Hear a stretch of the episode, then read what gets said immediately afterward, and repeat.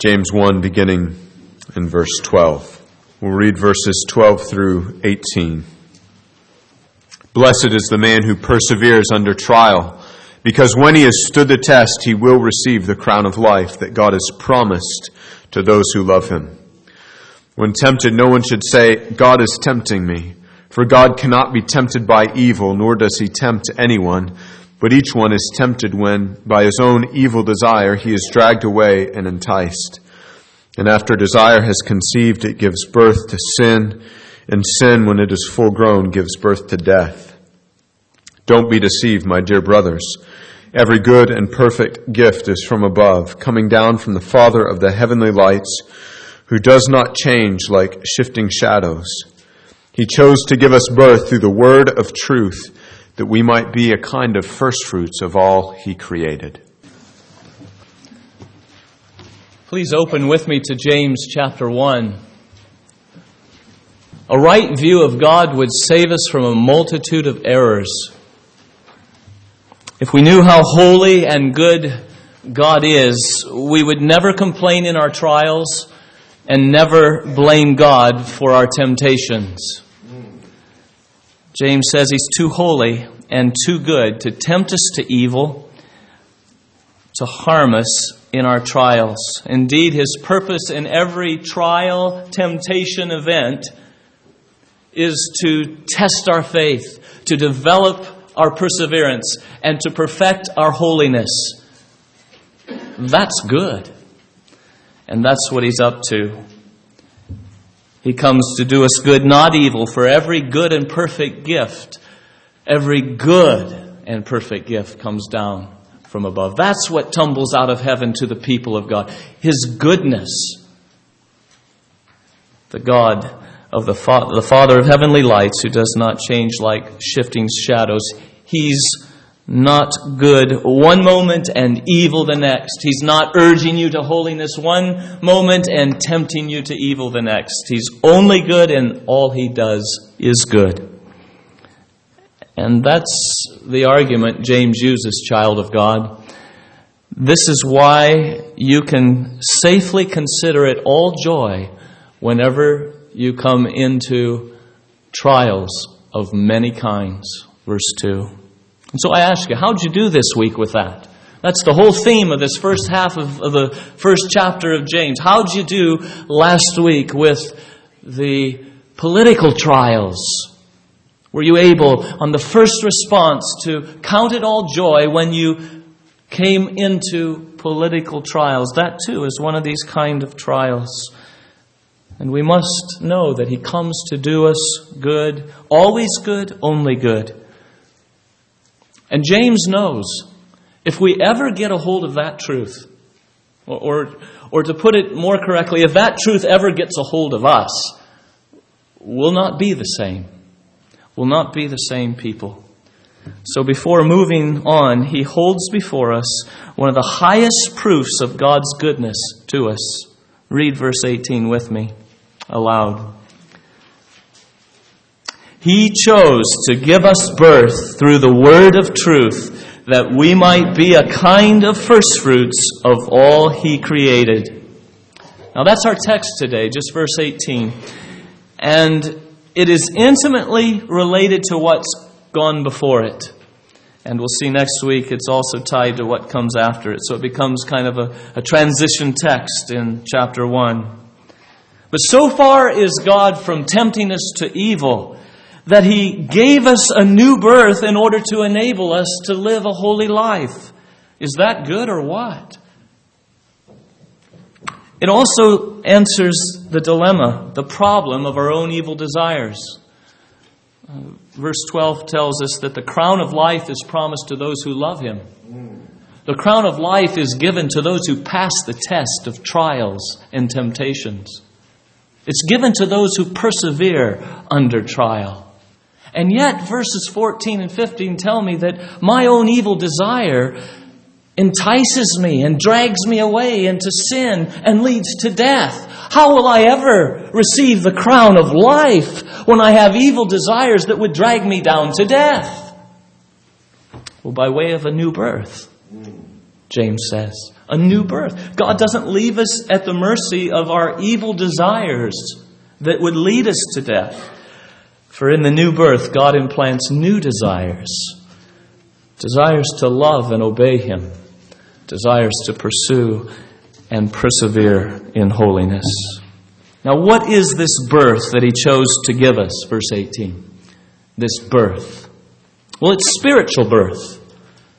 It's being born again. One night, a Pharisee came to talk with the Lord Jesus. His name was Nicodemus. He was one of the most religious men alive at the time.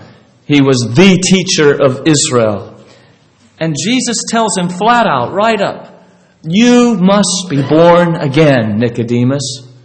In fact, you will never see or enter the kingdom of God unless you are born again. Because the flesh just gives birth to more flesh, and the Spirit is the one who gives birth to spirit. Jesus knocked the spiritual wind out of Nicodemus with that statement. Because Nicodemus, as all the Pharisees, had a reputation that if anyone, if, if two people only make it into heaven, you can be sure one will be a Pharisee. They're good to go. But here's Jesus, and he's not saying, Nicodemus, you know you're close. You're on the right way. You're getting warmer. No, you are so far from the kingdom of God that unless something supernatural happens to you, you will never perceive, much less enter the kingdom of God. God the Spirit must birth you, must bring you to life. You haven't even got to first base, Nicodemus. You've got to be born first. You've got to start all over again. You came from your mother's womb a spiritual stillborn. You were very much alive physically, but all your spiritual capacities have been ruined by the fall, so you need to be born again. Now, that's what James is talking about when he speaks about a birth here in verse 18. It's what theologians call regeneration. And the Bible gives us four helpful pictures of this work of God in the soul of man. It calls it a new birth, even as Jesus to Nicodemus. And in 1 Peter 1 3, Peter says, Praise be to the God and Father of our Lord Jesus Christ. In his great mercy, he has given us new birth into a living hope through the resurrection of Jesus Christ from the dead. He's given us a new birth. And that work of God is such a work that it makes us different people. It makes us so different. It's as if we had been born all over again. So that's the first picture of regeneration. It's a new birth, and that's the language that James is using a birthing room in the hospital. Birth. Secondly, regeneration is a new creation.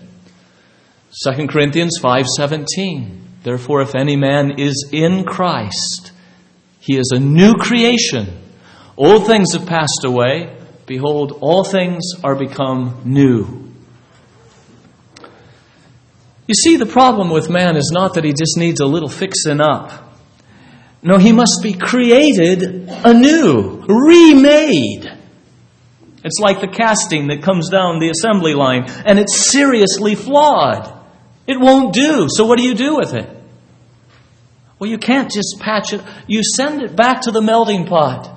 And you pour it into the mold again. And you remake it. And you say, now that's the shape. That's what it was supposed to be from the start. It's been remade, recreated. It's like that house in Leviticus 14 that was infected with a spreading mildew. And the Bible says you can't just scrape down the walls and replace a few infected stones. No, the infection is spread through the whole. So the whole house, timber, stone, and, and mortar must be torn down, and a new house must be erected. A remaking, a recreating. That's the picture. And it leaves us different persons than what we were. The old me is gone. The old me is dead. A new me has been born. all things become new. I have new desires that replace old desires, new thoughts replacing old ones, a new will, a new words, new priorities, new habits, new attitudes, new relationships. All things become new when a man is recreated. A master of a certain slave was born again and the slave immediately saw the changes in his life. And he said he looks like the same man on the outside, but he's a different man on the inside. That's recreation. He's a new creature. Still a work in process. Something of the old flesh remaining, but a new man indeed. The third picture of regeneration takes us into an operating room in the hospital, and it's the picture of a heart transplant. Ezekiel 36, 26. I will give you a new heart and put a new spirit in you. I will remove from you your heart of stone and give you a heart of flesh. Children, when the Bible speaks about the heart like this, it's talking about the control center of your whole being that center that, that determines all that's done. It's the mind as it thinks, it's the affections as they desire, it's the will as it chooses. The heart. And this verse in Ezekiel says that our old heart was like stone. It was hardened against God. It was stubbornly committed to our own way. It was impenetrable by God's word. It couldn't get in. It was stone. We were unwilling and unable to do God's will, to submit to God's law, or to submit to God's way of righteousness in Jesus Christ. The stony heart. And that heart is taken out in the new birth, and a new heart is put in. A heart of flesh. Flesh that's soft and pliable, that the Word of God and the commands of Christ and God Himself can, can mold and shape as He wants it. And so a whole new direction is given to the minds and the affections and the will. The heart is changed. It's a heart transplant. And this change of heart is a change of our very nature. Our nature. There's a big black turkey vulture one of those birds you see circling in the sky or maybe on the road. The red head, it looks like he dipped it in a paint of bucket, a bucket of red paint. It's the turkey vulture, and it has the nature of a turkey vulture. And that simply means that its idea of a grand feast is roadkill, dead animals. And so you, you give him a choice and you set before him a dead animal on one plate and a fresh garden salad on the other. And he chooses the stinking dead animal. And so you try your test the next day. And the next day, and the next day, and every time he chooses the roadkill over this fresh garden salad. Why? Excuse me, why? Because that's its nature. Its nature is to want dead animals. Nobody's forcing him to take that instead of this. He really likes that. That's his appetite. Because it's his nature. To ever choose the garden salad, he would need to have a change of nature. He would need his vulture nature taken out and replaced with a rabbit nature that would go right after and dig into that garden salad and would wrinkle up his nose at the roadkill. A change of nature. That's what this heart transplant is. It's a change of nature. So now it's not the vulture. Now it's the unregenerate sinner on trial. And there he is. With the heart that he was born with. And we place before him sin and holiness. And he chooses sin. So we come back the next day and we give him the same choice sin or obedience to God's laws. And he, he chooses sin. Every day, all day. That's his choice. Because that's his nature. That's his nature. He loves himself instead of God. He has an appetite for sin instead of holiness, a will to go his own way instead of God's way. And that is precisely why he must be born again. Because he will never choose holiness over sin unless a new nature with holy desires is given to him to replace his old nature. It is the nature of unregenerate sinners to sin. It is the nature of regenerate people to live a holy life. Now, this new nature is not perfect yet, it's a work in process. The flesh remains within. But the predominant bias and direction of the new nature is toward God now and not toward sin, toward His word and not my way. Sin is against the grain of the new nature, like roadkill is to a rabbit. So that's the third picture of this regeneration. It's a heart transplant. And then lastly, regeneration takes us to the cemetery and says regeneration is a resurrection. It's a resurrection. When we think about regeneration, we need to think about a man raised from the dead. Take Lazarus, for instance. He's been in the grave four days. He's good and dead. No question about it. Now he's alive. No question about that either. That's regeneration. It's resurrection from the dead. The Bible describes the unregenerate man as dead in transgressions and sins, Ephesians 2 1. Dead in sin. That's the unregenerate man. Now, these are the walking dead. They're physically alive, but they're spiritually dead. And this was us. Very alive to sin. Very alive to what we want. But as unresponsive to God and His will as if we were dead. Living as if He didn't exist. Dead toward God. And it was then Colossians 3:12 says or 2:13 says, it was then when you were dead in your sins that God made you alive with Christ. Dead made alive. That's resurrection. And that's the picture of regeneration given to us. Amazing life from the dead. Do you realize that becoming a Christian has been diminished so so much in our day? Becoming a Christian has been uh, diminished to such a little thing, such an easy thing, such a human thing. It's a decision that I made. It's a prayer that I prayed. It's, it's an aisle that I walked. It's a baptism that I uh, performed. It's a new leaf that I turned over. When real, in reality, it's nothing less than a, a staggering resurrection from the dead. That the same divine power that raised Christ from the dead raised me from spiritual death. So, no small thing. Resurrection is being raised from the dead. It's getting a new heart. It's, it's being recreated. It's being born all over again. Regeneration is as radical as it is supernatural. That's the teaching of the Bible.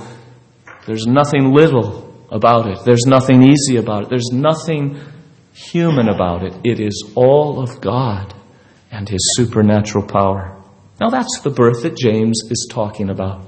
That's a long introduction to, to, to what James is saying, but we must understand when he, he says he chose to give us birth. What is this birth? It's that. It's that. So, here in verse 18, James tells us three things about the new birth its cause, its instrument, and its purpose.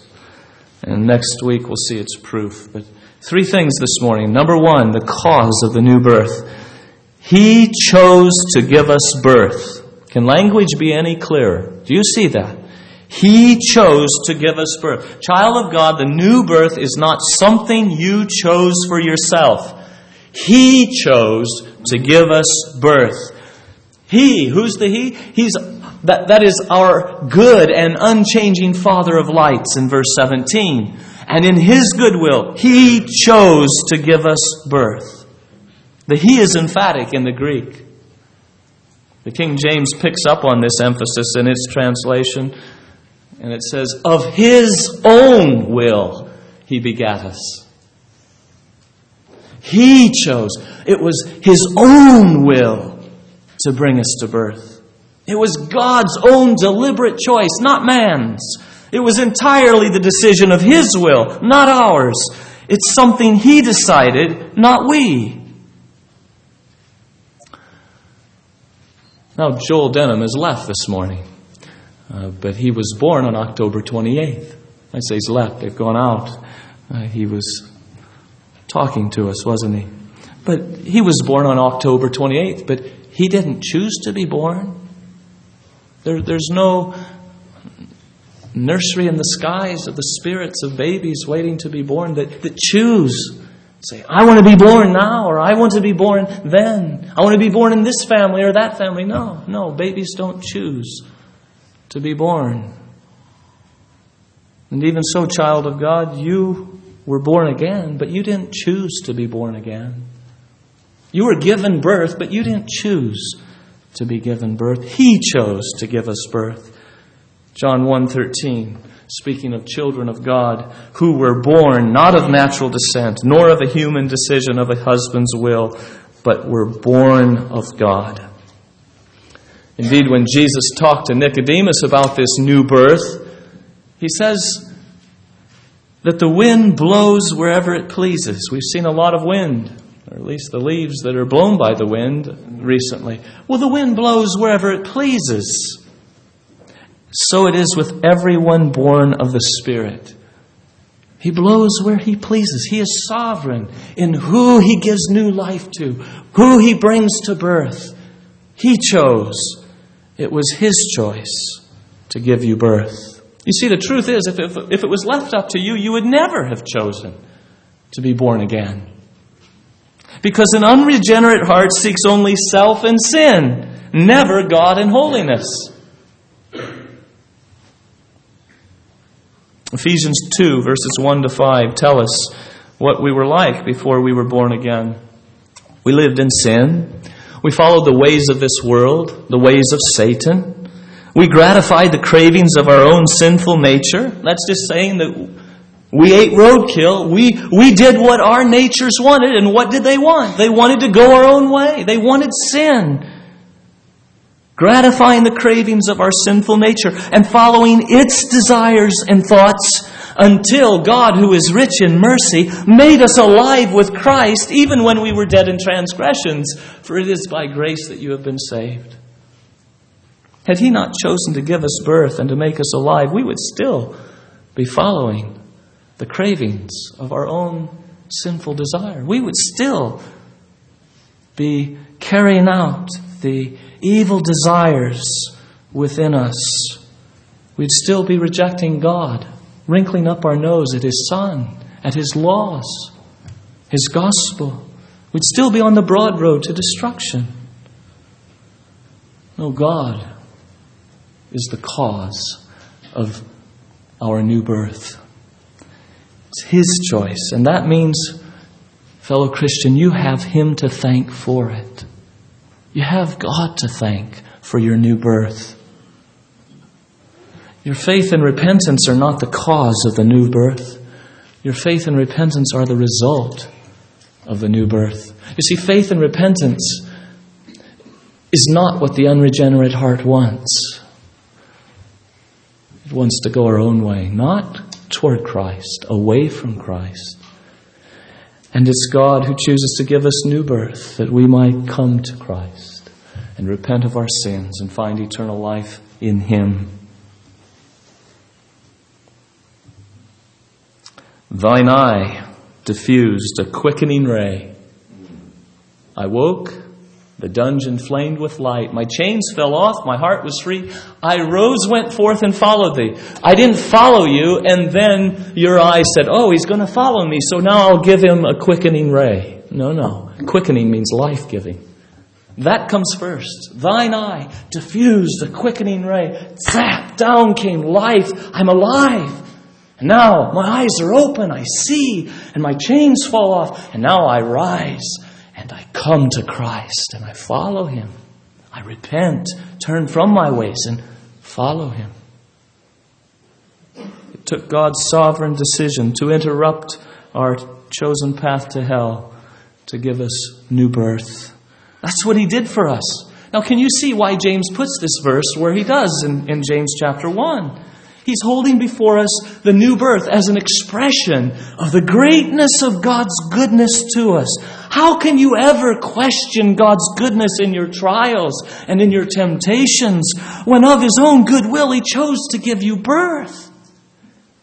He didn't leave you dead in your sins, but He made you alive with Christ. He changed your nature so that now your heart responds favorably to Him. Can you not see that His goodness is the very fountain of your salvation? That's why you believed. That's why you came to Christ. Because this good God chose to bring you to birth. How good He has been to us. Where do you find that kind of goodness in the earth today? What king is so good to citizens who are traitors and rebels? Think about all that was working against you. As God is choosing who He will give birth to, think of all that He had against choosing you to give birth to. Think of your pride and self righteousness that are so obnoxious to God. Think of, think of your sin, which He calls an abomination that I hate. Think of all the times you counted your own pleasure and will as more important than God's. Think of all the times you resisted the Holy Spirit, wishing He'd leave you alone so you could be comfortable in your sin. Think of all the times you rejected Jesus Christ, His glorious Son, whom He loves. I say, any one of those things would have shriveled up my goodness if I were God. I won't choose Him, I'd have said of me. But such is the goodness of the heart of God that none of that was able to stop him from choosing to give me birth. That's the God who has you in that present trial. That's the God who has only purposes for good, even in your temptations where Satan is seeking to get you to sin then what shall I render to God for all His goodness to me? Well, let me start by not complaining of the trials He sends me to make me holy, but let me consider it pure joy. Let me stop blaming Him for my temptations and thinking that He's evil rather than unchanging good. Let me go on then to praise Him for His overflowing goodness that chose to give me birth when I was dead in sin and cared nothing about him. And let me go on to present the parts of my body unto him as one who is alive from the dead, because that's indeed what I am. I'm like one who was just snatched out of the death, out of death, snatched from the fire. I'm like one who was raised right out of the cemetery and I have new life. What am I to do with this life? Oh, I am to present the parts of my body, not to sin anymore, but to God as one who has been brought from life out of death to life. So that's the first thing James tells us about the new birth. He chose to give it to us. He's the cause of it. Secondly, its instrument. What is the instrument of the the new birth? Are there any means that God uses? Well, He chose to give us birth through the Word of truth. Through the Word of truth. The Word of truth has always been the instrument of God both to create and to recreate. Think of creation. The Bible bends over backwards to emphasize this to us. Psalm 33 6. By the word of the Lord were the heavens made, their starry host by the breath of his mouth. Genesis 2 and verse 3. And God said, Let there be light. God said. God spoke the words, and there was light. And we could multiply texts that say the same thing. Long ago, by God's word, the heavens existed. By God's word, they existed. the Word has ever been the tool, the instrument that He uses to create things. And it's also the tool, the instrument He uses to recreate. It's through the Word of God that men are recreated in Christ Jesus. It's through the Word that they're born again. He chose to give us birth through the Word of truth. So, what did we see last week in studying Martin Luther? We saw that when God was about to bring Martin Luther to birth, he has his counselors say, Why don't you become a professor? And that would just so happen to mean that he needs to lock himself away in the study with the scriptures. And for hours to pour over the word of truth that he might then lecture on it. You see, it's the word of truth that was the instrument that God used to save, to, to bring to birth his servant Martin. And then there's Lydia down along the river there with some other women in Acts chapter 16. And it's as Paul is preaching the word to her that we read the Lord opened her heart that she might respond to Paul's message.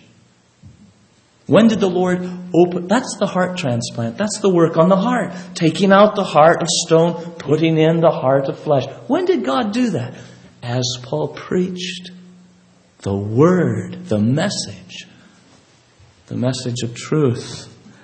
The word of truth is the scalpel that God uses to perform the heart transplant. And, brothers and sisters, it was the same with you. That's what James is telling us here. It's what Peter tells us in 1 Peter 1:23.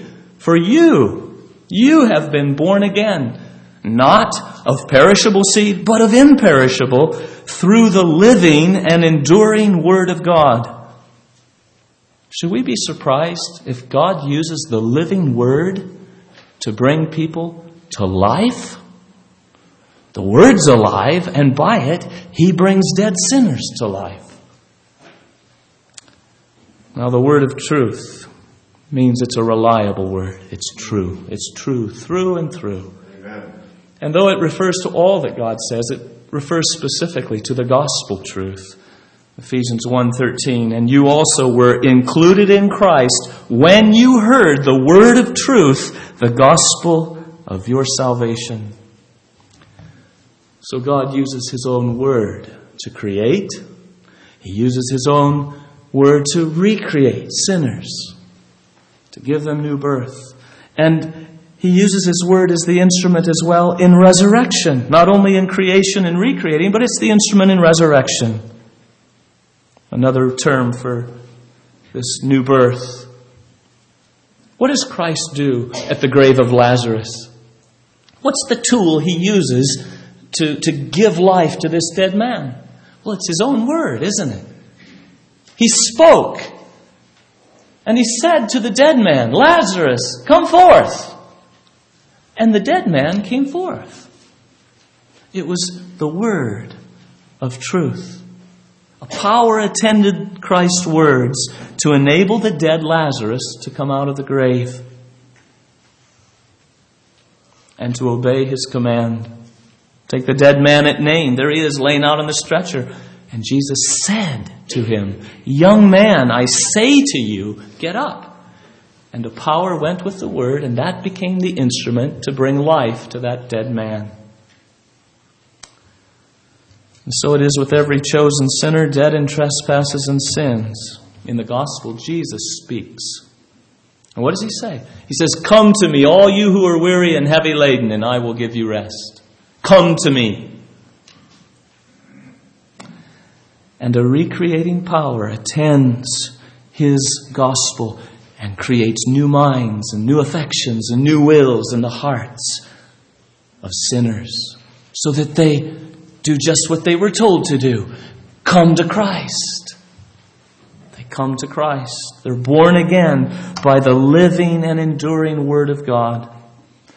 The Lord Jesus says in John 5, I tell you the truth. And whenever he says that, he's going to tell us something that we might doubt.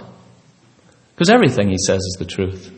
But he prefaces what, what might seem unbelievable to us. He prefaces it with these words, this formula Verily, verily, I say unto you, I tell you the truth.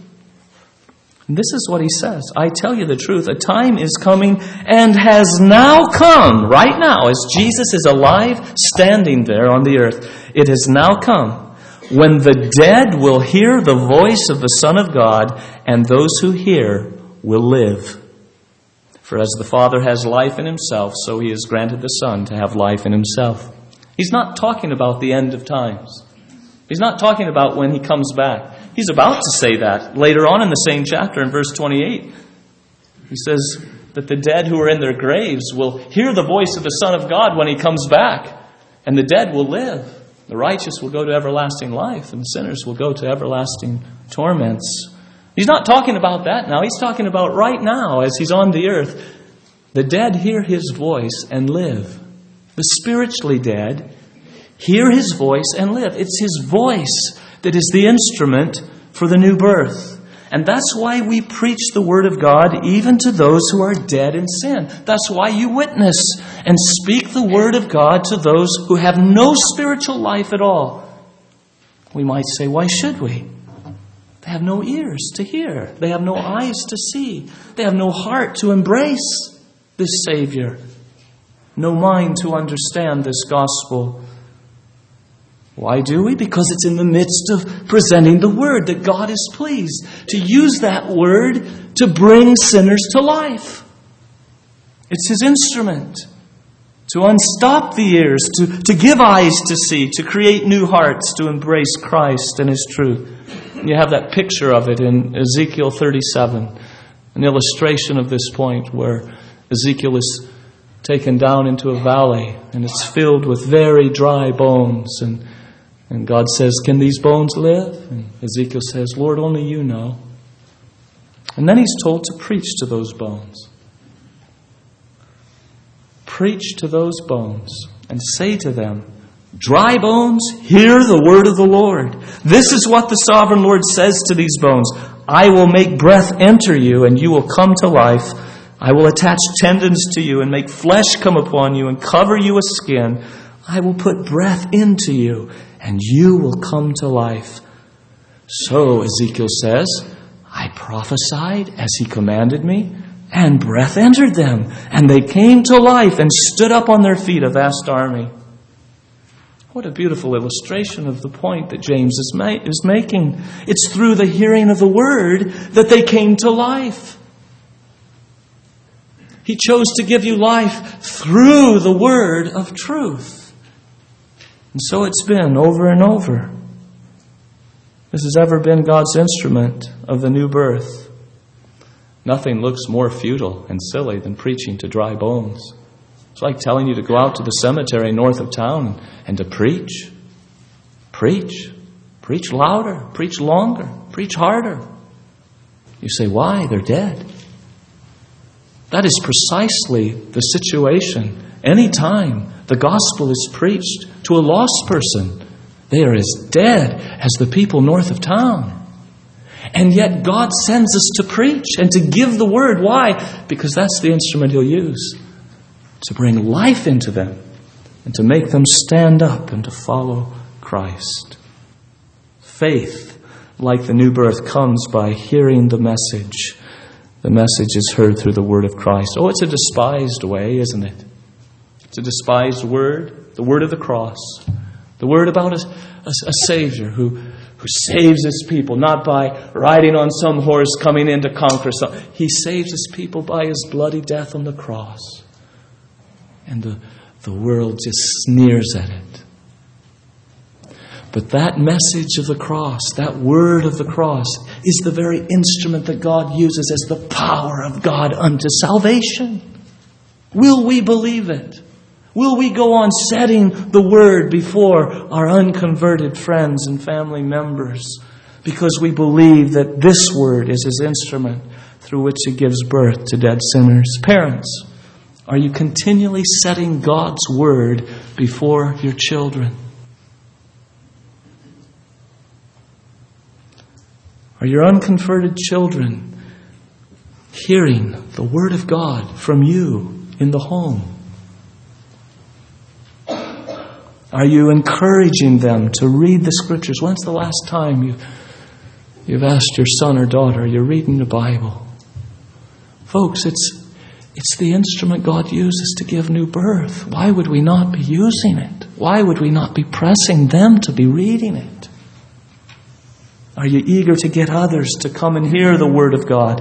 Are you telling it to them because God chooses to give birth through the Word of truth? The instrument of the new birth is the word of truth. And lastly, the purpose of the new birth. What's the goal God's aiming at? Well, to enable us to live a new life, a new life of holiness to the Lord. He chose to give us birth through the word of truth, that, there's the, the purpose clause, so that we might be a kind of first fruits of all He created. Now He takes us out into the field at harvest times. And there we see the field is just ripe. And the first harvesters go in and they cut the first sheaves. And they bring the first fruits back to the sanctuary of God, the temple. And they present it to God. You see, by law, the first fruits belong to God. They're His. They're holy. They're set apart to God. And so they're presented to Him. They're offered to Him. The first fruits of the whole field are offered to God. That was true not only of the fields, it was true of the womb, it was true of all that they had. They were to honor the Lord with the first fruits of all their increase. Much of our harvests as you go through the countryside have already been brought in, but the very beginning of the harvest, the first fruits were consecrated to God. Romans 11:6 says that the first fruits are holy. That means that they are they're set apart for God. They're His. They're dedicated to Him. And Jeremiah 2 and verse 3 says, Israel was holy to the Lord, the firstfruits of his harvest. Out of all the nations of the world, it was Israel that was set apart as his firstfruits. His nation. Spared when God in wrath struck down the firstborn of, of Egypt. They were the firstfruits of their manhood. And so Israel is his firstfruits, his firstborn. Believers, you're to think of yourself as God's firstfruits. Of all that He's created, what a privilege to be His, to belong to Him. Your new birth sets you apart from all the other peoples of the earth, from all that He has created. You're set apart. You are the people belonging to God. You are the people who are dedicated to Him and to the pursuit of holiness because you see, a people who realize they're His realize they're not their own. You're not your own. You've been bought at a price. Therefore, glorify God in your body, which is His. And Paul says the same thing in Ephesians 1 4 when he says, He chose us in Him before the creation of the world to be holy and blameless in His sight.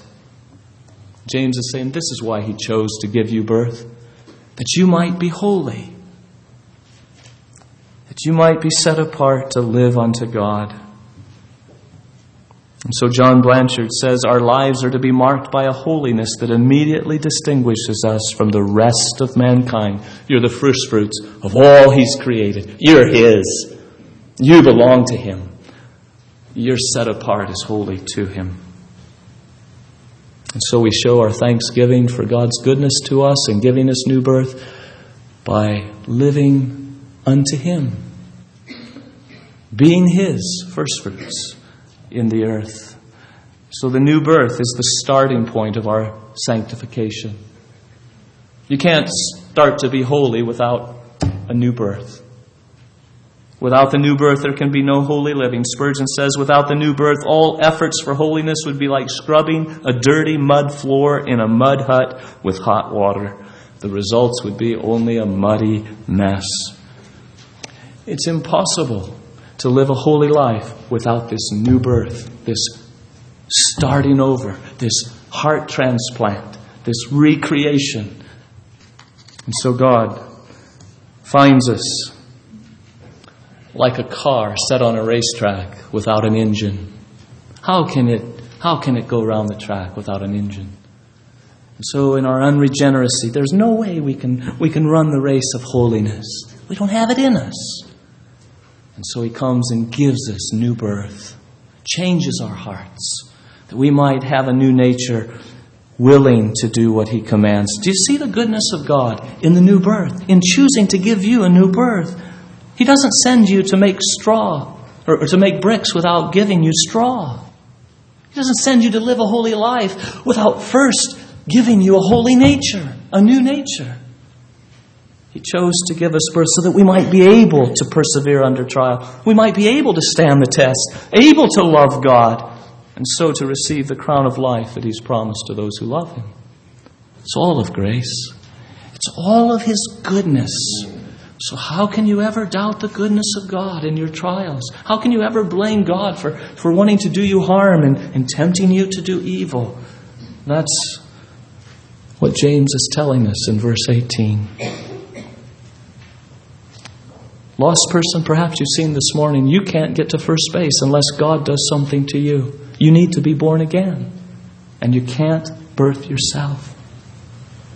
And you're frustrated. May I warn you not to blame God for the condition of your heart? Do you realize, my friend, that the only thing that keeps you from Christ is your own unwillingness to have Him?